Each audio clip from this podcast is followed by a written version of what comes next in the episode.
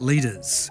What keeps you up at night? Welcome to The Sweet Spot, the podcast series that expands the traditional term of what a boss is to tackle some of the most important issues in business.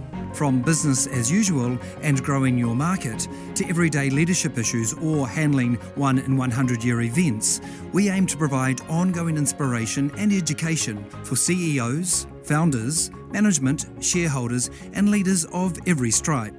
The sweet spot is the future of work and business. Today on The Sweet Spot, we've got a guest who doesn't need a very long introduction. A name that has echoed across generations and has become the epitome of kindness. I'm talking Suzy Cato.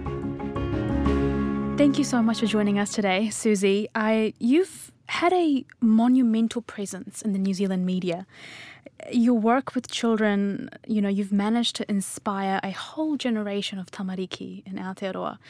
And that's really special. And I wanted to start off by asking about your journey, where you grew up, about your childhood, and what kind of inspired your work with children. Mm, okay, so many, many millions of years ago, I grew up in Kaikohe, up in the uh, Bay of Islands.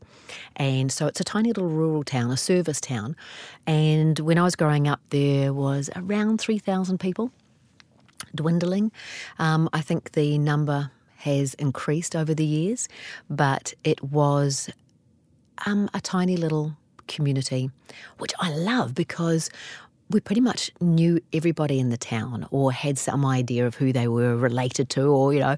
Um, so you felt like you were part of, of something, part of something big, although it was small. Hmm, does it make sense? yes, yes. Something big but small, yeah, yeah. Much like New Zealand itself, you know. Oh, exactly. Kind of know the team yeah. of five million. we were a team of 3,000. Um, and um, yeah, we knew everybody, and you could walk from one side of the town to the other, which you invariably did to get to school and things like that. Um, I was one of the first to get my driver's license. So I would fill the car full of my friends, and away we'd go all over the place. You knew everybody, and everybody knew you. So there was a sense of security. There was like being a big part of a, a whānau. So um, loved that about Kaikohe. Didn't love that it was so far away from the rest of our whānau, which is um, primarily based in the Waikato. So I used to travel down to Hamilton to spend time with my grandparents and on both sides of my family. And so I guess felt like we were a part of a bigger community because we had all these favourite places that we'd stop and, and have a bite to eat or a toilet stop or, you know, those sorts of things along the way, those little traditions that you build up as a family. And then I was very, very fortunate that once I was involved in media, I um, have been all over New Zealand. So that really is a sense of whānau right across the board. So started out in Kaikohe, loved being a part of Little Theatre, loved being a part of um, drama at school and and speech making and did quite well with my speech making.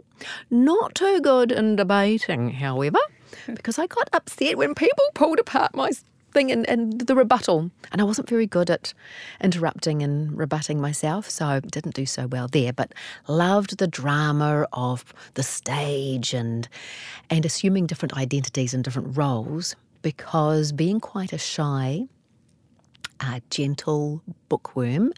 I had these amazing dreams, but never thought for a moment that I would get to, to live them out. And yeah, have. I mm. lived them out to an extent? You know, you know how we all dump, jump around the bedroom with the hairbrush. Yes. Singing to our favourite songs. Absolutely. Yeah, and we dream of being that person on the stage with hundreds of thousands in front of us. Wow. Yeah. I've done that with Christmas in the Park. Wow. And to be on television and to, the only thing I haven't done yet is is drama.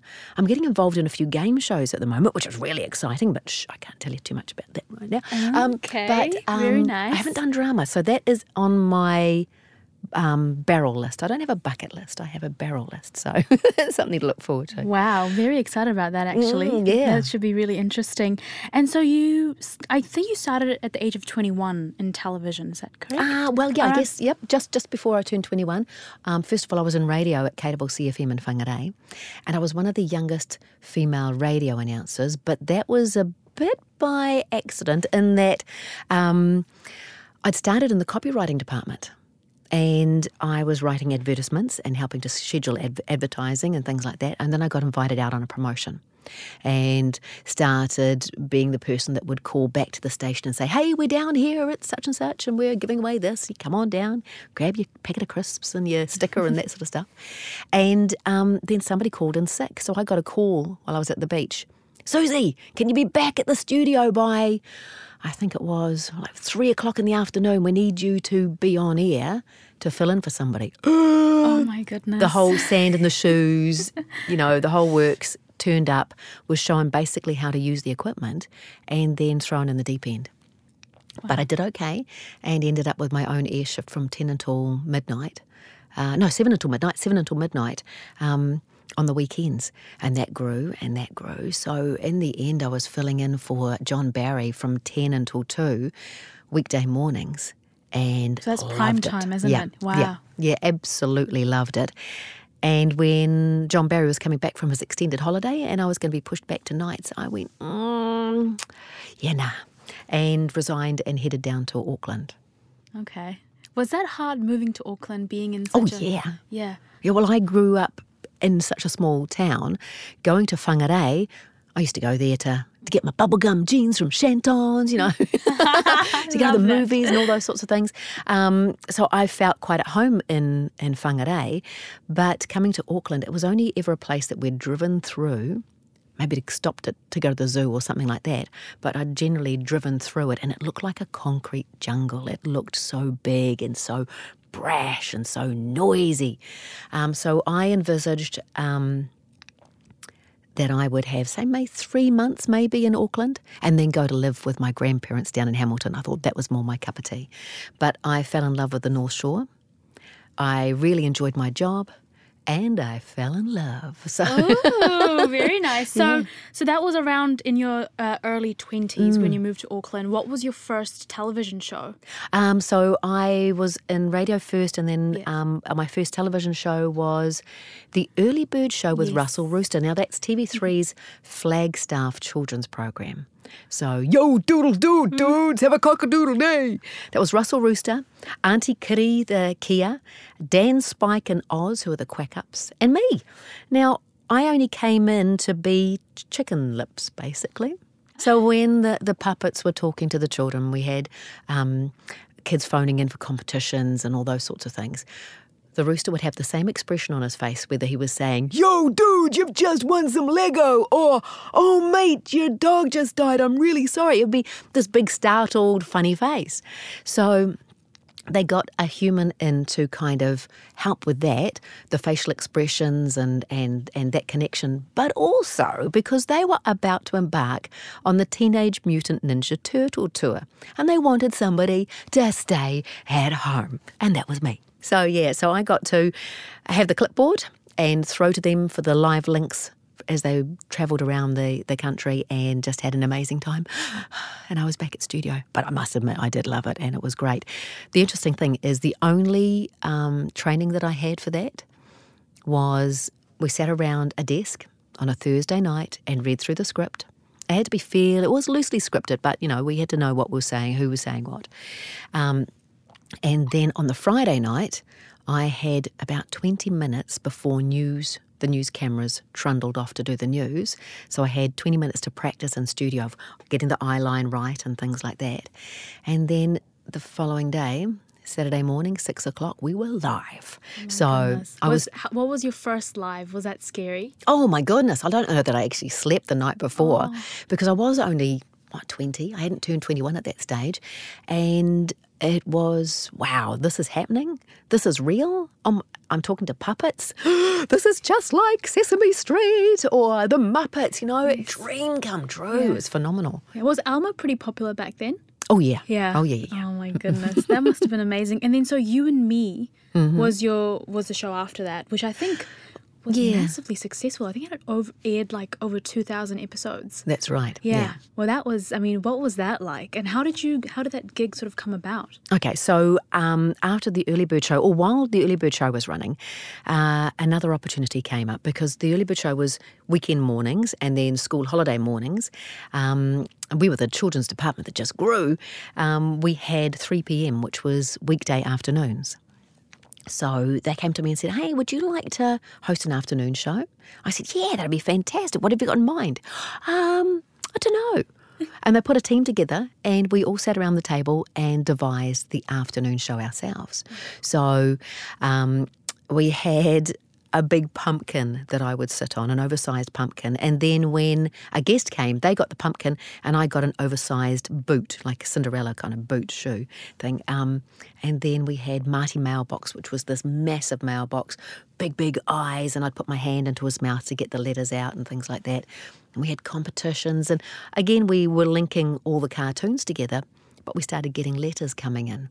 And they were letters that you know, pen pals. Um, David Hartnell would come in and give people the Hollywood's addresses for all the stars because the interweb hadn't been invented back then. So, yeah, yeah, yeah. so they had to find out um, the fan club addresses um, to send normal snail mail. So we'd do that. Um, but then we we had the opportunity to address some pretty important and pretty intense letters, and they were kids asking for help in various forms of abuse. So um, that kind of gave me a real appreciation for the medium that I was working in. I'm, you know, I was 20, 21, I was being paid to have fun. This was fantastic. Um, all the cartoons and the fancy dress. And, and then by crikey, these kids were looking to me for advice and giving me a responsibility that I didn't really think that I had earned. Mm. So um, I handed in my resignation, but the um, executive producer wouldn't accept it. Instead, said, "How are we going to help you support these kids?" So yeah, a newfound appreciation for the medium, and then TV3 decided that they wanted something new. So we kind of uh, the early bird show folded. 3 p.m. folded. There were about um, nine kids' shows, and I think there were only three left standing, and one of them was You and Me. Yeah. Now, I'm not the original host of You and Me. Okay. Pauline Cooper was the original host, and she'd been there for about 100 episodes, I think, when she realised that with a growing family, but a young family coming through, it was just a little bit too much of a workload for her, and she wanted to move on to Parents as First Teachers, which was all about getting parents to be involved in their child's education. So she moved off to do that, and I became one of 80 people, I think, who auditioned for You and Me. And luckily, I had just started taking singing lessons because the first thing they wanted me to do was sing, It's Our Time, Kia ora, talofa. And of course, as part of that, there was the hello song, the goodbye song, and at least two other songs every episode. So it was a big part. Um, and I just started taking singing lessons, so I had a little bit of confidence to give it a go. So, gosh, there were much better singers than me. There were um, preschool educationists who had been um, auditioned, but I got it. And I am so grateful because it's such a special, special program. To know now, because I'm, I'm doing live appearance, appearances around the country, to have the parents of little ones who used to watch me when they were kids coming up to me and saying, Oh, my childhood, you know, those songs, that voice, it just takes me back. You know, that's such an honour and so special. When we were making the program, we were making it for preschoolers, and you thought, yay, if we're connecting with them, you've ticked all the boxes, you're doing the right thing. You had no thought that that would have such an influence or or be a big part of somebody's life 30 years later. Yeah. No, that's incredible. And that was actually one of my questions is that you know, I, feel like it's for you especially and you can see this in the content that you create and the initiatives that you're part of. It's just so much more than just pure entertainment. It's a responsibility that that I feel like you have, you know, that you feel like you have. Um, and that story that you've just mentioned where you almost were ready to you know, quit the television industry. Uh, I mean, that's quite powerful, you know. And how, I guess, how has that shaped you as a person today? How has that experience shaped you as a person today? Um, I guess that has shaped me because it gave me a whole new view of of the media and how I could make a difference in somebody's life. And it's interesting. Um, once I realised that, I remembered years ago when I was on radio and, and KWCFM, um, I had been given the opportunity to host the Midnight to Dawn shift several times, but I also got the opportunity to do the New Year's Eve show. So, um, and I, the way I do with my, my television is you try and envisage somebody at the other end of the radio. So you're talking into a microphone, you imagine a radio sitting in a house or in a car or whatever, and you try and imagine who it is you're talking to. So you only imagine one person. You don't think about the big masses, you think about one person. So having a conversation with them. And so through the course of the night, you know, people would be phoning in, we'd be doing requests, we'd be having fun as much as you can in a studio by yourself, knowing that there are, you know, a whole lot of individuals out there. Um, and as I finished for the evening, I thanked everybody for being there. Hey, thanks for joining me. You know, I would have been by myself if it wasn't for you, type thing. Um, you don't realise the power of your words because it wasn't until a couple of weeks later that I bumped into a young man who said, Oh my goodness, I recognise your voice. You're that girl off radio, aren't you? I was with you on New Year's Eve. And he said, It wasn't until you finished and said goodnight to us that I realised that I was actually having a good night. Aww. He said it was my first time away from my family ever for New Year's, and I was up in Whangarei for work, and I was by myself, and I was set to have a really bad night. He said, tuned into the radio, all of a sudden it's midnight, and we had listened to some good tunes and all the rest. And he said, I realised that I wasn't alone. And you just go, wow. So as a 17, 18 year old, I'd gone, wow, filed that, forgotten all about it, until you realise the power of the medium with television as well and that way of connecting. So to be able to connect to people, to share a smile when you're walking down the road, to say hello to the checkout counter person with the grumpy face. Mm-hmm. It's kind of my mission, not every day, because, you know, sometimes I have bad hair days too, just quietly. but I kind of make it a, a mission that if somebody at the checkout doesn't look to be having a great day, you want to make sure that by the time you leave, they've at least smiled once, mm. that they've talked about something positive in their life and that they've they've done something that's lifted them a little bit because you never know. They might notice that the next person in the queue behind me isn't really smiling and they might share the smile on. So yeah. Oh, that's yeah. I love that, and um, that that is a, a, conversation that I want to have later on, all about kindness, mm-hmm. um, because I think that's that's very important in this day and age. Um, but I wanted to sort of get back um, to the conversation about um, after you and me was Suzy's World and your own production company, yeah, Tree Hut, which is amazing. Um, and I guess you see this a lot in, in television where you get successful actors and directors go on to creating their own production company. Um, I wanted to know what that's like. I mean, is it a huge transition from hosting a show to producing a show? Well, it can be if you leap into it boots and all all by yourself. It right. would be massive, but I didn't do that. Okay. I surrounded myself with a really good team. So let's face it, we are all given gifts and skills and things like that, and we can gather more skills as we go, but we're not going to know everything. And if we surround ourselves with people who know what we don't or know more than us, the team is going to be much stronger and you're going to be far better for it. So that's what I did. I surrounded myself with an amazing team. And to begin with, I was a script writer and presenter. Right by the end of series four, I was executive producer, and um, and although I had been involved heavily in putting the budgets and things like that together, I was pretty much doing that by myself by the end of it, as well as still presenting it and yeah, directing it. Yeah, well, not directing it, not okay. directing. I, I, did actually have directors there because um, even now when I, I've got my own YouTube channel, there's always an extra pair of eyes to be able to see, think ahead, and all those sorts of things. It's so handy Otherwise, I go cross eyed. That being said, I, I don't have a director at the moment for the YouTube channel, but um, we've got a wealth of talent. And um, so I was very fortunate to have such a great team around me for Suzy's World. Mm. And uh, and Tree Hut, how, how did that uh, concept and idea come about of creating your own production company? Has it been had it been something in your mind since you were in television, or someone um, suggested it to you? Someone suggested it to me, okay. actually. Yeah. So um, funding came to a natural end for you and me, yeah. and um, they. I was approached by New Zealand On Air. They a little tap on the shoulder and said, "We love what you do. Would you like to do more? And what would you like to do?" And they said, Would you put your own company together or do you want to align yourself with somebody else? And I thought, Right, I'm going to have my own company, then I can do all these things. You know, the barrel list started filling up. Whoa, what can we do? So um, I formed the company Tree Hut because uh, I, as part of You and Me, a lot of parents would say, Where can we get the You and Me book with all the stories in it? Well, the, the production company creating You and Me wasn't interested in publishing at that time. So I started creating my own stories. And I put out activity books and the one, two, three, and the ABC. And then I started writing Suzy stories. And basically, they call upon my own childhood and mm, the imaginative play that I used to get involved in as a child.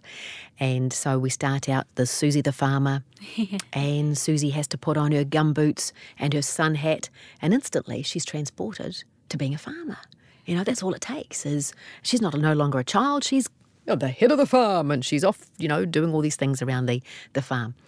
Um, with Suzy the doctor, I put on an old dressing gown, and that becomes my kind of white doctor's coat it was basically reliving my childhood in a story. And then at the end of it, I'd put arts and crafts ideas so that how the kids could make some of these sorts of things at home. That's really interesting because mat time, like in my childhood, that's probably the thing I remember is mat time. Mm. You know, in schools, when the teacher would sit on the mat and the teacher would open up a book and read the book to you there was something so powerful and special about that. Oh, that definitely. I don't know what it is. It's just that particular memory for me has just stuck in my mind mm. mat time and nap time, of course. Yeah, yeah. You know. um, but then Dancing with the Stars, that was awesome. And oh, that yeah. was quite unique from your usual projects. Yes, so, yes. Yeah, tell us about dancing. Contrast, yeah. yeah. Um, dancing with the Stars again got the telephone call and was asked if I'd like to be a part of it. And I'd watched it in previous years and gone, oh my goodness, I would love to be a part of this. You know, I grew up watching all the musicals, the Fred Astaire's, the Ginger Rogers, the the big extravaganzas and the feathers and the tap dancing and oh, you know, gives me goosebumps now. So, you know, again getting the chance to live the dream, I jumped at the chance. I had no fitness. I rock a really good stationary chair. And um, so I actually had, the moment I signed the contract, I started walking. And because I knew that if I didn't start walking, I couldn't start running. There was right. no point doing dance training or anything like that straight into it because I had no fitness. So I just started really, really basically. And then I decided to go through um, as the average Kiwi so I'd go as far as I could given the skills that I had, but I had no extra dance training. I know others, the moment they were even asked before they signed the contract, they started taking dance lessons. And I wish in hindsight I had now. But, yeah. but I decided to go through as the average Kiwi and see if I how far I could get. Mm. And oh my goodness, I loved it. I have had a fitness that I had never had before, which I no longer have. And um, just the hair and the makeup and the clothing and the yeah, the spray tans were okay, but the dance partner. I was yes. so fortunate with Matt. He was just yes. such a lovely guy and really good at doing the fixed smile of left, no, other left. You know? Yeah. Okay. While yeah. you were dancing, yeah, he would yeah, give yeah, you that. That's hilarious. Yeah. He was he was such a good dance partner and so supportive because I was I was you know I'm normally big baggy clothes, jeans, um, that kind of thing. Yeah. On television, but also at home. Mm. So to be each week, the fabric became shorter. Right. And, you know, that sort of thing. That was a really a big challenge for me as well, mm. psychologically mm. as yeah. well. So um, he gently encouraged me through that too. And they were okay. such a good team. Yeah. Oh, the whole production team were okay. just marvellous. Yeah. Gutted when I got um, voted off the island though. Uh, but I mean, I just remember this. Oh, I can't remember what song it was, but it was you. You had a yellow dress. Mm-hmm. It was mm-hmm. really feathery, mm-hmm. curly hair. Oh yeah. Um, and a really nice like sparkly blouse. And that's that's I remember you. That's Suzy Cato in Dancing yes, with the Stars. Stars, yeah. yeah. When that was the last outfit that I ever wore. Right. Yeah, because that was the, the, the dance that I didn't do so well and I didn't get the points that I needed. Mm. The, a lot of people remember the one before, which was Thunderstruck, and I had this big, um, almost like a whip off the back of my head, and I was. Wow. Yeah. and of course, everybody remembers the skin tight leather pants.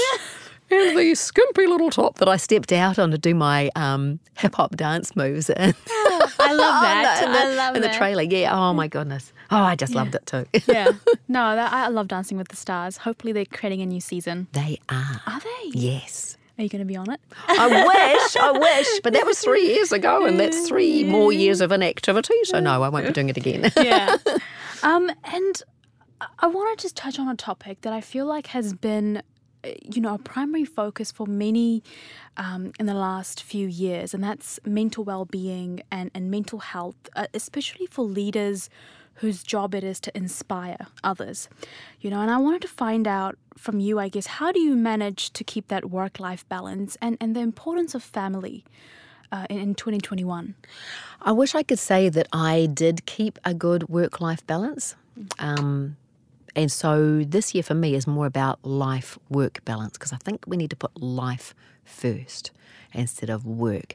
But um, uh, prior to having children, I mean, I worked all hours of the day and night, and and you can do that when you're young and you don't have children. You you can. So having children um, gave me the opportunity to change my focus completely because I'd been made redundant from three from MediaWorks with Suzy's World. They didn't want that anymore, and it gave me a chance to take some time out. Right.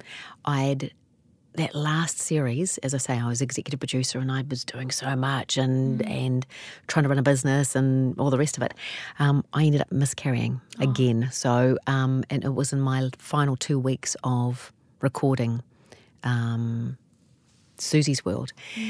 So it really hit me and not having a project or, or a production to work on gave me a chance to heal and for my body to heal and to actually get the glue actually sticking. So um, to take a couple of years and then have my first child was very, very special.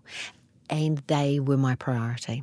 I got an opportunity to um, be a radio announcer for Big FM, which was an Auckland only radio station when my eldest was just about to head to, to school, or she just heading to school, and my youngest was three.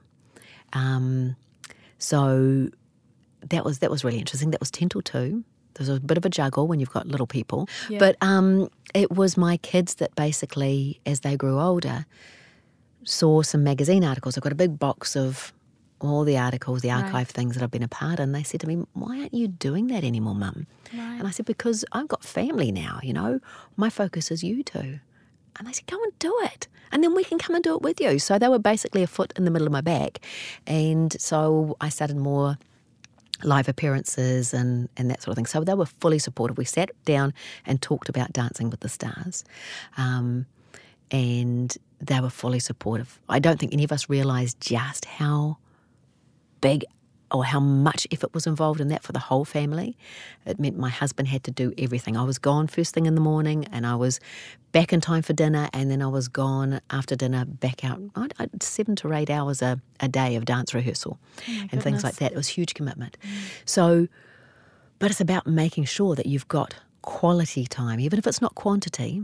In fact, quality time far outweighs quantity time with your family if you're all going to be sitting there with your devices mm. or you're not actually communicating. Mm. So, family is so important, more so now than ever. And I think, um, you know, our lockdowns gave us that opportunity to really experience that mm. and to, to treasure it because once it was gone, once we were out of lockdown and life began to build up again, I think many of us realised that that was something Yeah. that we were we were missing. Yeah, and also, you know, what you just said before is sitting down with your family and, and talking about some of the opportunities that you have in your career, you know, because that's very important because it kind of impacts your whole family, whatever mm. career you have and opportunities you get. So, yeah, I totally agree with that. We don't always have that opportunity to take our families into consideration with our careers because if you're the main breadwinner.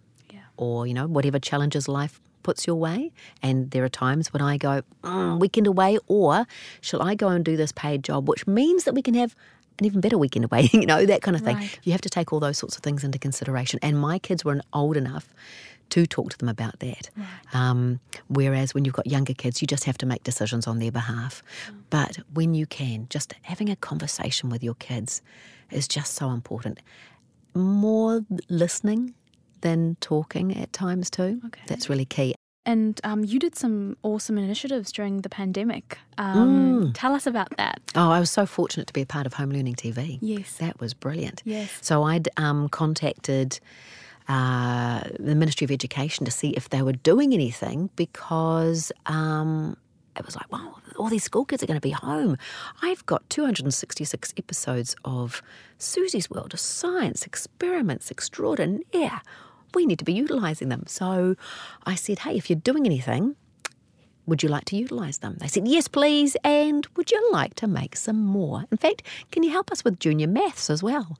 so, um, my husband and I learnt at home how to utilise the equipment, and he even learnt how to edit because it was just too difficult to, to get the footage out.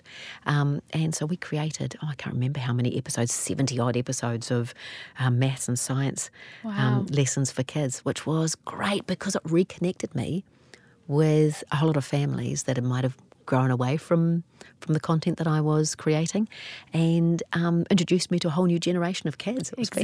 fantastic. That's that. I mean, that's that's my next question. Is that you know you you meet so many different kids and and and, and obviously now the generation Z.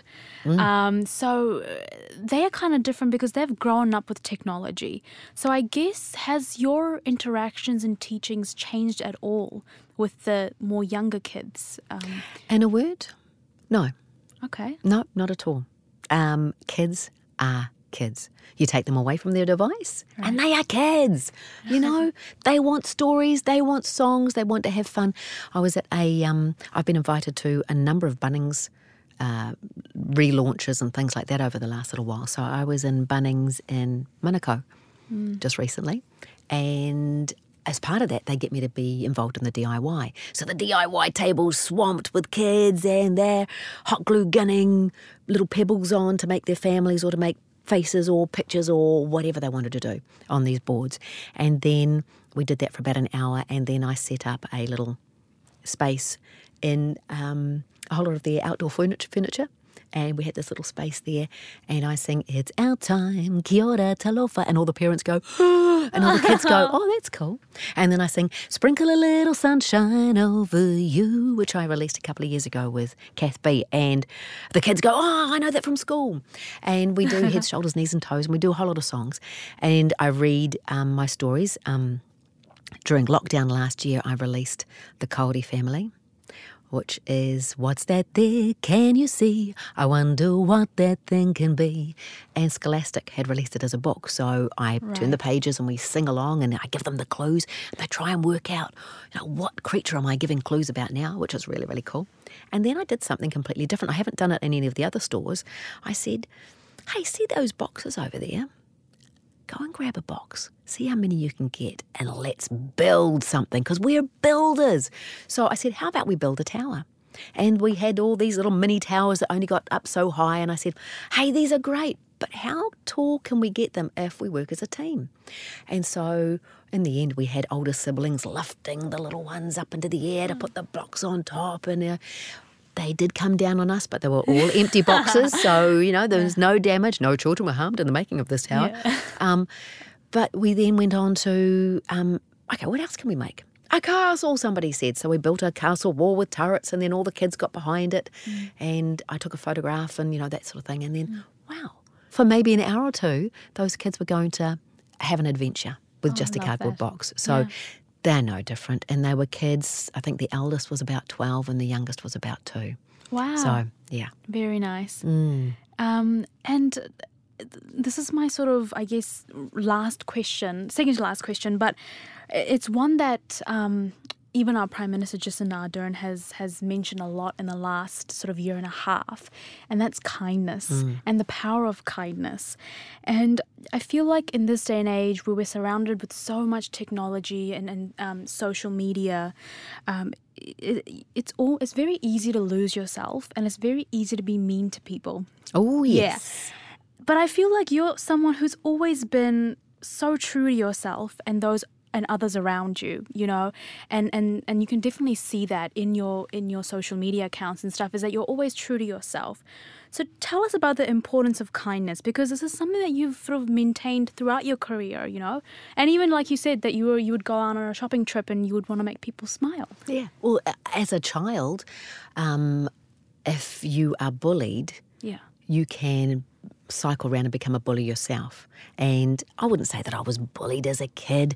There were some kids who, you know, Cato rhymes with potato, you know, all those sorts of things. You know, you get called names and, and so on. So, oh, there was a couple of little bully incidents, but um, you learn as a child what a difference kindness makes. And when somebody compliments you or makes you feel good, oh my goodness, it can mean the world. So that's something that I've always been aware of. And my family have always been good at looking out for each other. Oh, we give each other good ribbing as well, but it's not malicious or anything like that. So it's an environment that I've grown up in. And then all the programs I've been a part of have been, have reinforced that, particularly you and me. And because if you teach kids kindness at a young age, you know, you're role modeling it and they are going to, to take that tenfold. So if you're mean, my goodness, children will be mean tenfold if that's the environment that they're in. So it is so important and it is so easy to do. I mean, look, it is much easier to find the negative in things. It can take a lot more effort to look for the positive. But I am somebody who has bad hair days. In fact, there have been times in my life when I haven't wanted to get out of bed for whatever reason. If we are kind to ourselves, if we can knock down that negative head talk, my kids know that I'm perhaps doing negative negative head talk when I start saying to myself, "Okay, radio," um, because I'm yes. I've identified that I'm saying something negative, like "Oh, for goodness sake, Suzy, come on," you know, mm. that sort of thing. Um, I, I can identify it now and I will change the topic and I will move on and I will be positive. So it's important for me to do that for myself, but it's important for me to be able to share that with others. And look, um, our Prime Minister did an amazing job of sharing kindness during COVID. And we need that more than, than ever now at this time mm-hmm. because oh, we've, we've had so many incidences of, of racism and, and so on. And it's so unnecessary to be able to support each other, to to be kind to ourselves, to be kind to others, is just going to make such a huge difference.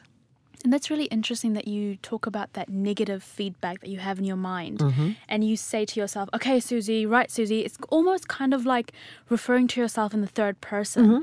Um, and I read something the other day when they say that that's one of that's a really good strategy to get rid of the negative chatter is referring to yourself in the third person because it makes it seem like someone else is telling you to snap out of it. Yeah, sure. Yeah, yeah, yeah, really... yeah. Well, let's let's face it. Um, we can give our family advice. Again, a, perfect example as a parent, I will give my children advice about things. One of the things that we've been doing for years is a breathing technique. As we're going off to sleep, when our minds are so busy, we breathe all the way down to our feet and we breathe out again. And as we breathe out, we let it all go. Do it with me now. Just take a big deep breath.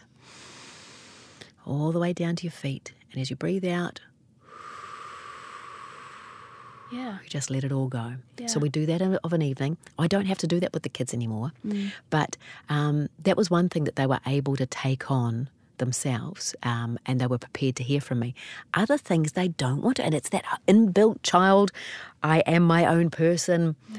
you know, mum isn't always right. And then somebody else comes in with the same advice and they go, Oh, yeah, this works really well, mum. And you go, Hmm, I can't say I told you so, but. yeah. And I guess last question what has been the most important life lesson you've learned in your career?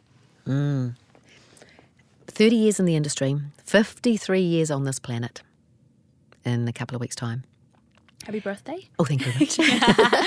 um, I think one of the most important life lessons I have had is to not take myself too seriously.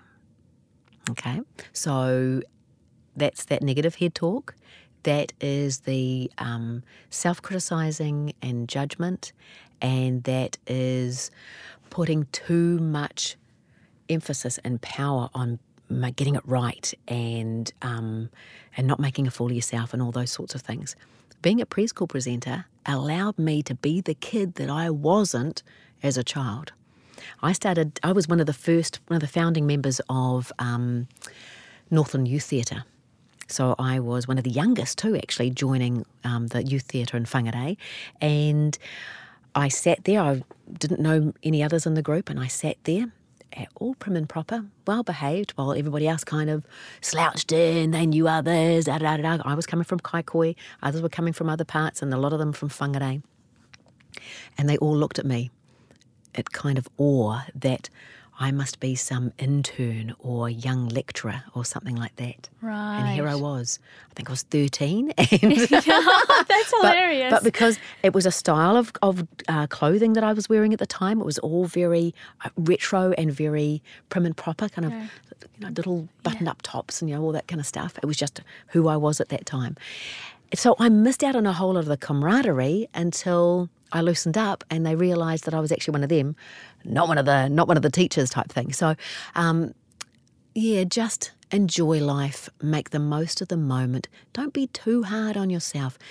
You'll get knocked down, but you'll get back up again, and just have fun in the process.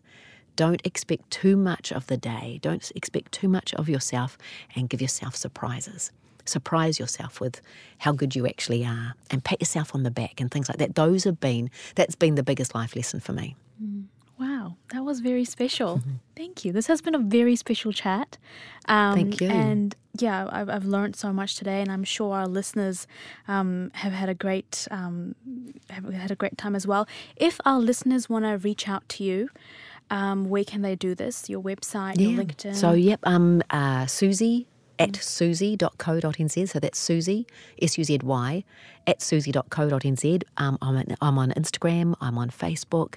Uh, I sometimes tweet, but I'm a bit of a twit when it comes to Twitter. I don't know how to use it properly. And yes, you can find me on LinkedIn as well. Great. And TikTok, of course. Oh, yes, With yes, yes, all the cool dance Yeah. moves. Are you on TikTok? No, well, I I am, but I should create a video. Yes. Everyone keeps telling me create a video. I've just got an account and I haven't even opened it. Oh, really? Okay. Well, Uh, there you uh, go. There's you- your challenge. Just there's my challenge. Suzy Cato has told me to create a video on TikTok. I will. I will. All right, that's fantastic. Thank you so much. Thank you. We hope you enjoyed today's conversation. Please like, review, or share the podcast with your friends and colleagues. If you'd like to follow us, you can find us on Instagram, Facebook, and LinkedIn under Alexander PR, or follow the links in the show notes below. Until next time, thank you for listening.